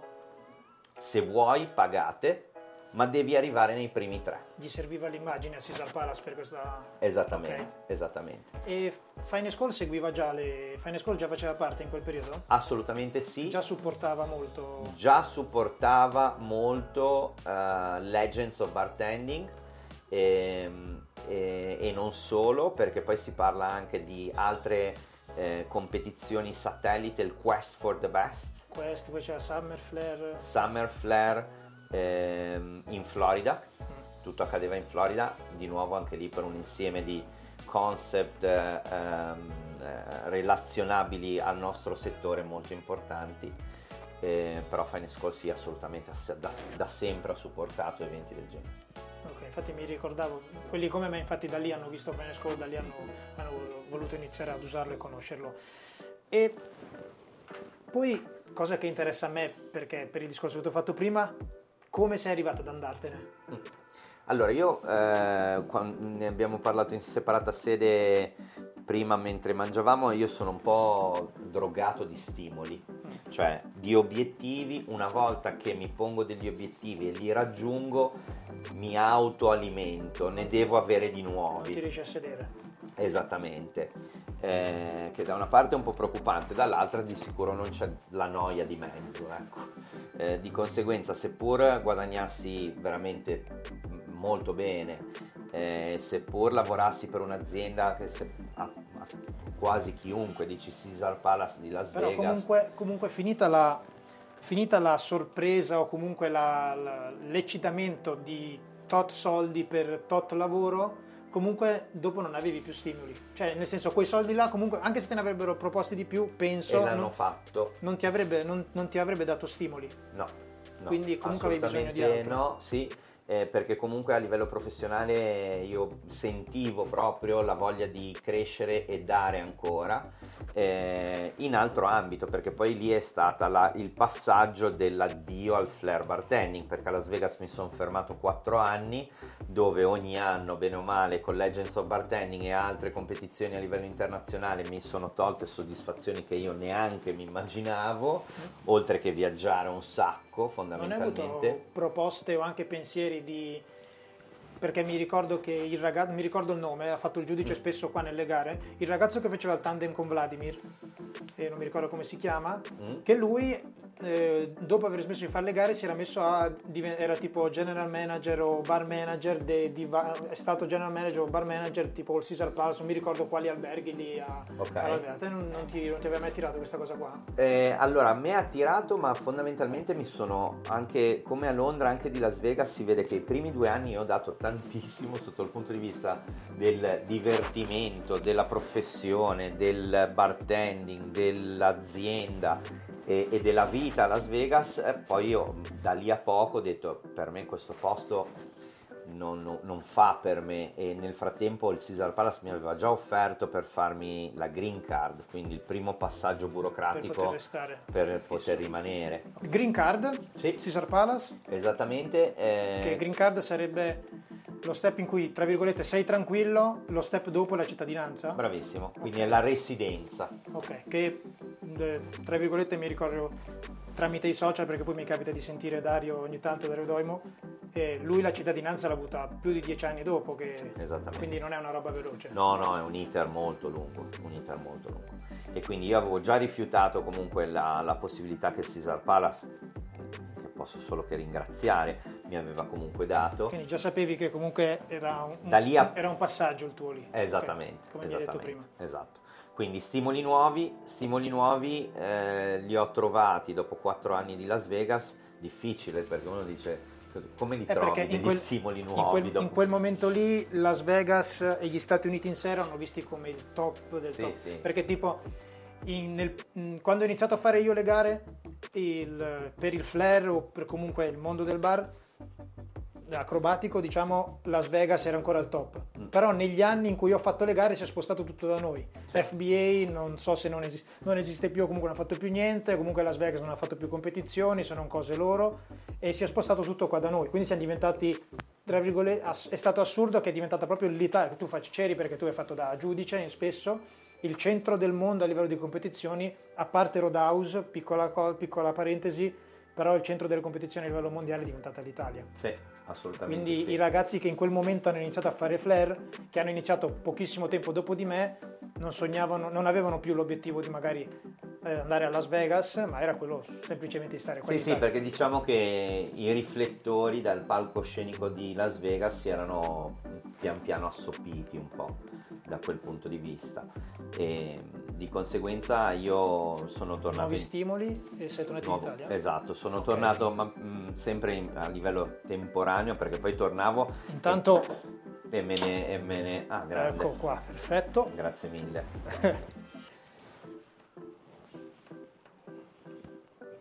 tornati in Italia? tornavo in Italia per gareggiare e unire l'utile al dilettevole tornare un po' a casa E... Gareggiavo, mantenevo i rapporti con quello che era la bartending scene qua in okay. Italia o la bartending scene in generale, non solo del okay. flair. Ok, ti dico una cosa che è un danno che tu hai fatto a Jesolo, un danno... Solo uno.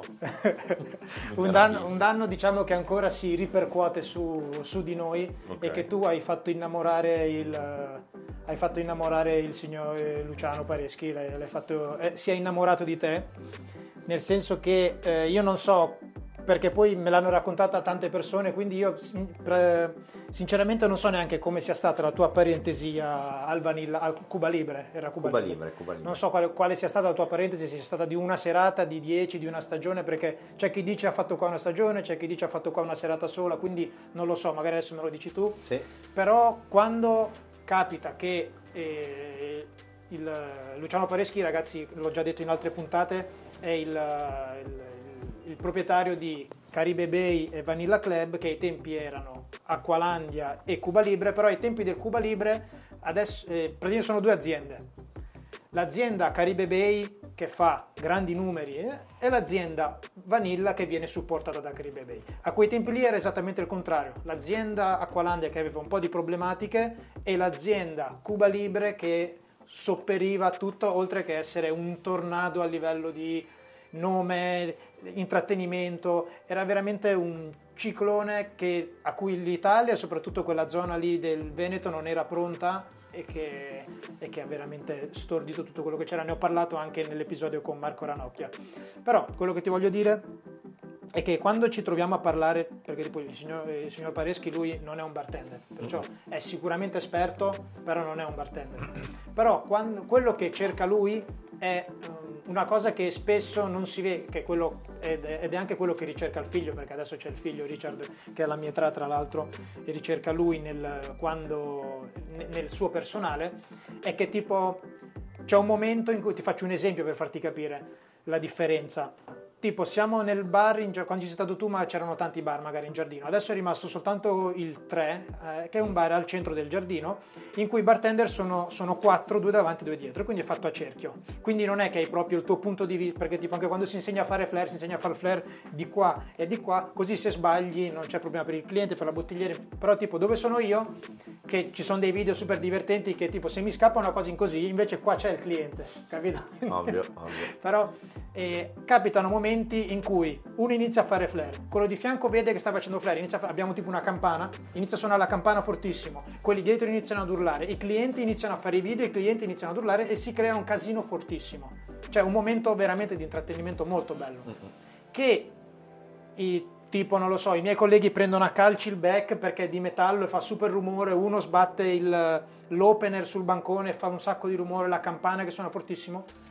E il signor Pareschi alla, a 4 metri da me con un gruppo di suoi amici, perciò signori grandi di età che sono grandi, tu dici, cioè qua il proprietario, magari per com'è l'idea in Italia del proprietario della discoteca o del locale, comunque, cioè cerchiamo un attimo di... c'è qual capo, Moderare. Capito? C'è qual capo.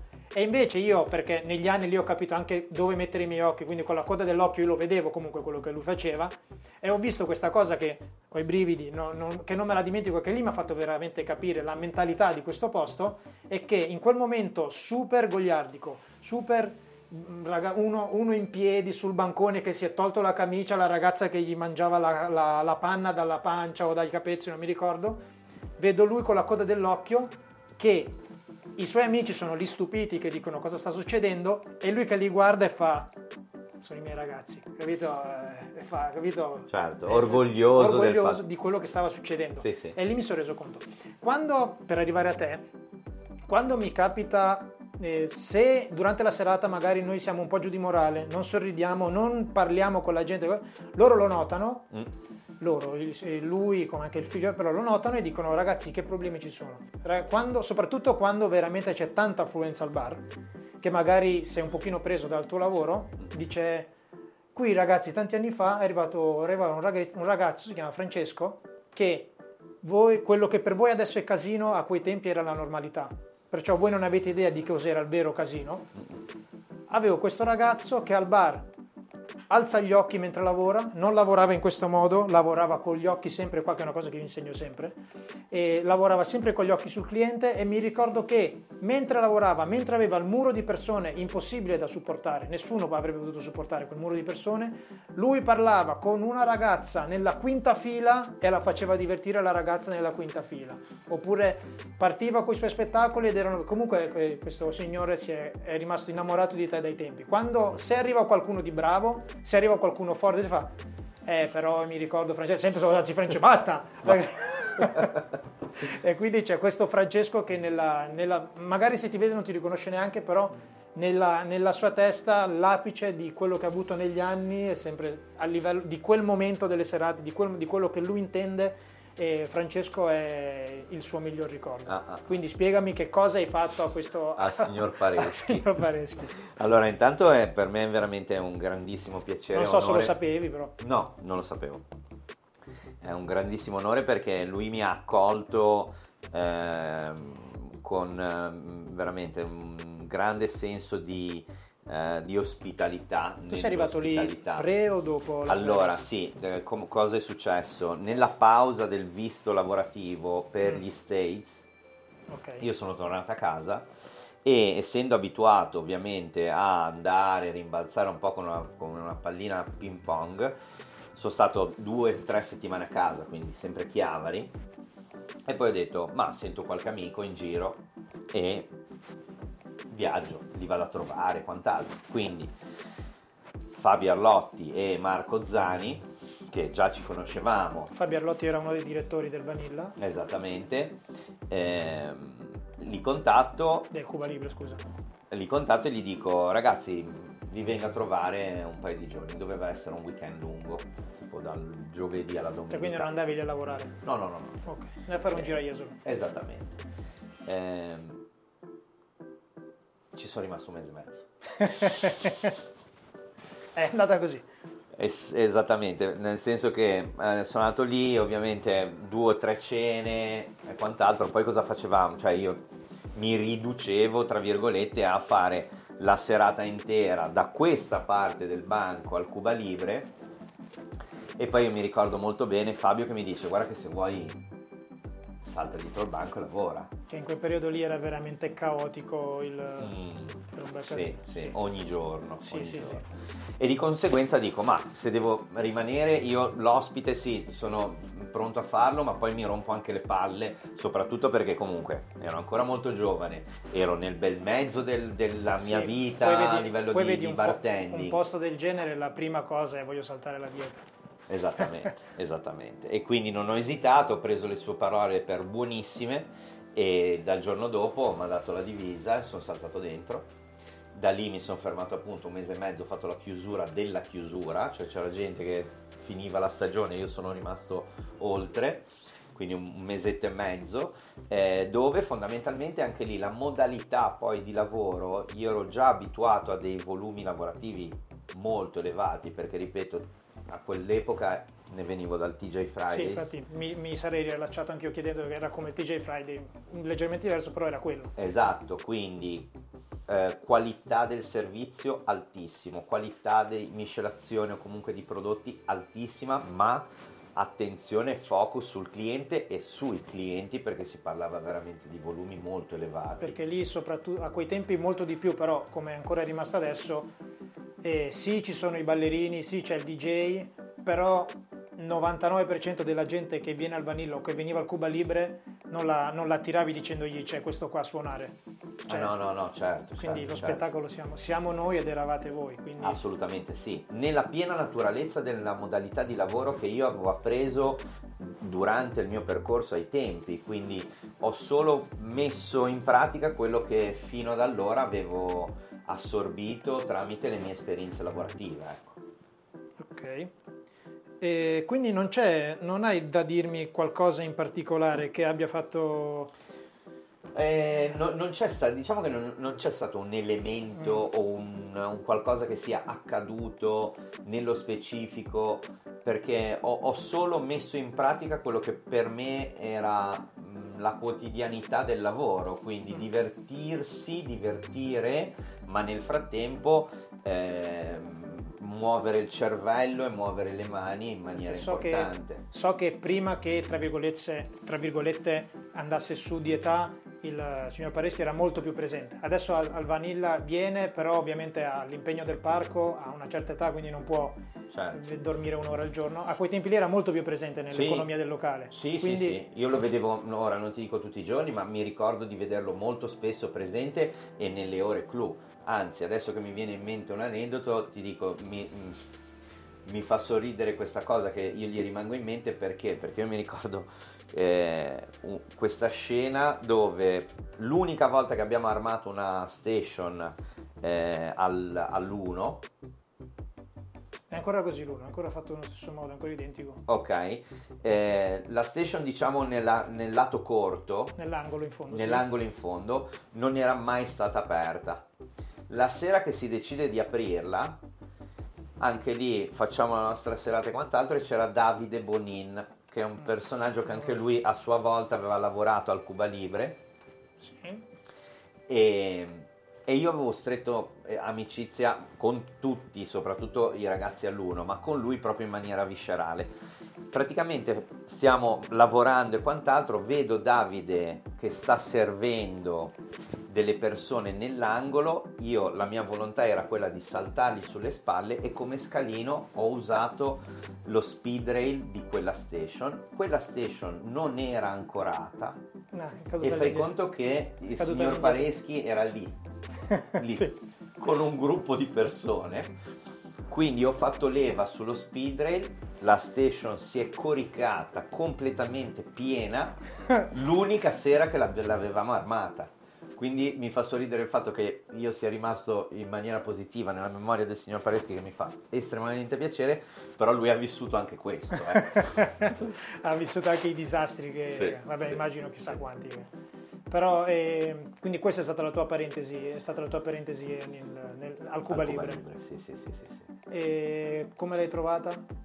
Ma... Mm, allora, sotto il punto di vista in di... Italia avevi trovato qualcosa del genere? No, no, no, anche perché fondamentalmente io l'Italia la, la conoscevo molto, molto, poco, poco, perché le mie du- uniche due esperienze allora erano sotto il punto di vista dell'hotellerie. Okay. Quindi solo e prettamente alberghi o comunque una stella Michelin quando ero proprio pischello e di conseguenza la conoscevo poco sotto il punto di vista territoriale e di conseguenza anche sotto il punto di vista di queste tipologie di realtà. Era, era un mix tra lavoro di TJ Friday, casino di Las Vegas, un po' tutto, tutto mescolato. Assolutamente sì, ma comunque io mi sono trovato in una situazione dove come sono entrato, eh, cioè mi sono sentito professionalmente a casa ecco, con degli standard, con un livello di professionalità e un metodo di lavoro ben preciso e, e di conseguenza l'ho, l'ho ritrovato, cioè ho vissuto quell'esperienza anche molto appagante sotto il punto di vista professionale. Quello che, quello che mi sono trovato spesso a dire io, che ne abbiamo parlato anche prima mentre eravamo in macchina, del fatto di come, cioè che non ho mai trovato posti in cui vieni apprezzato perché sai lavorare bene come viene apprezzato lì nel senso lì eh, se fai flare, se sei, anche so, se sei un bartender comunque veloce nel lavorare, preciso, bello da vedere, viene apprezzato anche soltanto nelle versate. Una bella versata fatta a, non voglio fare nomi, però fatta in un locale in piazza Mazzini a Jesolo, viene vista in un modo, nella normalità, non, non stai facendo il tuo lavoro, fatta dietro il bancone del Vanilla è un palcoscenico in cui cavolo, sei veramente un figo, capito? Sì, sì, sì. È veramente, certo. è veramente un punto in cui mi sono reso conto poi io negli anni che mette in seria difficoltà spesso i ragazzi perché magari non sono abituati ad avere quella pill che ti dà quel bancone mm. e infatti da non sapere poi gestirlo il fatto di che siamo sempre bartender però fai il bartender da qualche anno ti ritrovi al vanilla è come se tornassi alla tua prima serata di lavoro che magari non sei abituato ad avere tutta questa attenzione dalle ragazze, non sei abituato ad avere gente che ti fa i video a, o anche avere colleghi che invidiano te perché sei lì o che colleghi che vorrebbero essere al tuo posto. Assolutamente, io una cosa del genere l'ho vissuta sempre con l'azienda di prima, ovvero il TJ Fridays, che lavorando a Londra esistevano 5 store del TJ Fridays, però immaginati che il TJ Fridays in Haymarket era quello a livello mondiale, che si parla di circa 350 punti vendita nel mondo, quello che incassava di più e rompeva i suoi stessi record settimana dopo settimana o mese dopo mese. Eh, quindi c'era un appeal di lavorare in quel TJ Fridays anche sotto il punto di vista proprio del, del, del franchise stesso elevatissimo. Quindi io questo l'ho capito dopo, mi ci sono ritrovato, poi ho detto, cazzo c'è la fila qua per venire a lavorare qua dentro quindi non posso che esserne ultra orgoglioso e onorato. Ecco. Ok, detto questo, parliamo un attimo del podcast. Ti piace il bancone? Hai visto? Sì, assolutamente, eh, anche sotto il punto di vista proprio del, sia del materiale che delle misure e quant'altro eh. delle finiture. E tra l'altro i ragazzi che me l'hanno fatto l'hanno fatto senza venire qua, soltanto con foto su WhatsApp, perciò è stato veramente, veramente, veramente il top. Che fanno parte della tua vita i podcast? Eh, sì, non settoriali. Ok.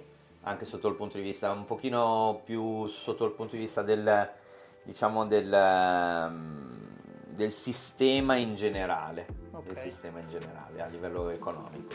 Interessante. Detto questo, mm, mi interessava sapere la tua esperienza a Dubai.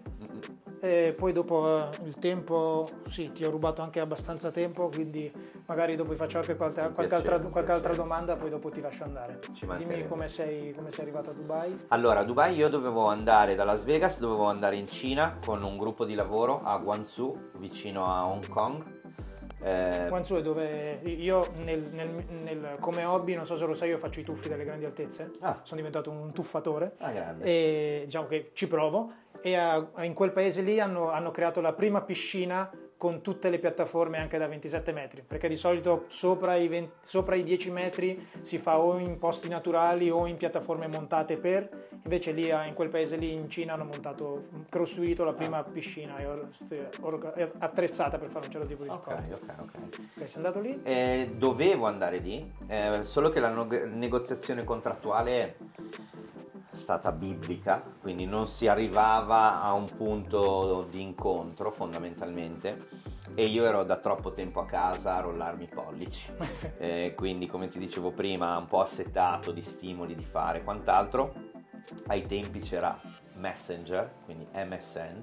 Sì, io l'ho vissuta ai tempi delle medie inizio superiori, Messenger. Ok eh, mi sento con eh, la mia trainer del TJ Fridays, ovvero colei che mi ha formato all'interno del TJ Fridays eh, nei vari step e, e, mi dice guarda io vado a Dubai, tu cosa fai? Guarda io sto aspettando una, da tre mesi una risposta di questo gruppo di lavoro per un progetto in Cina. Eh, senti un po', qua c'è il mio CV, quindi le invio il file. Se senti qualcosa a Dubai fammi sapere. Lei andava come AGM, quindi Assistant General Manager di uno store eh, per Emirates Group e fondamentalmente lei cosa fa? Inoltra il mio CV al suo diretto responsabile che poi è diventato il mio capo, l'executive manager eh, Justin Bishop eh, e praticamente facciamo due interview via Skype e ehm, dopo queste due interview mi dice guarda la posizione da training manager è tua per tutti i bar della compagnia che ad oggi sono solo due ma mh, c'è una visione di progetto di espansione di 5 locali tra Dubai, Abu Dhabi e Muscat in Oman e due a Melbourne in Australia nei prossimi 5 anni e da lì a pochissimo sono partito e sono andato a vivere una nuova esperienza in un altro deserto, in un altro caldo, torrido, eh, però sicuramente molto molto stimolante. Ecco. Ok, e anche qua si parla di tanti soldi?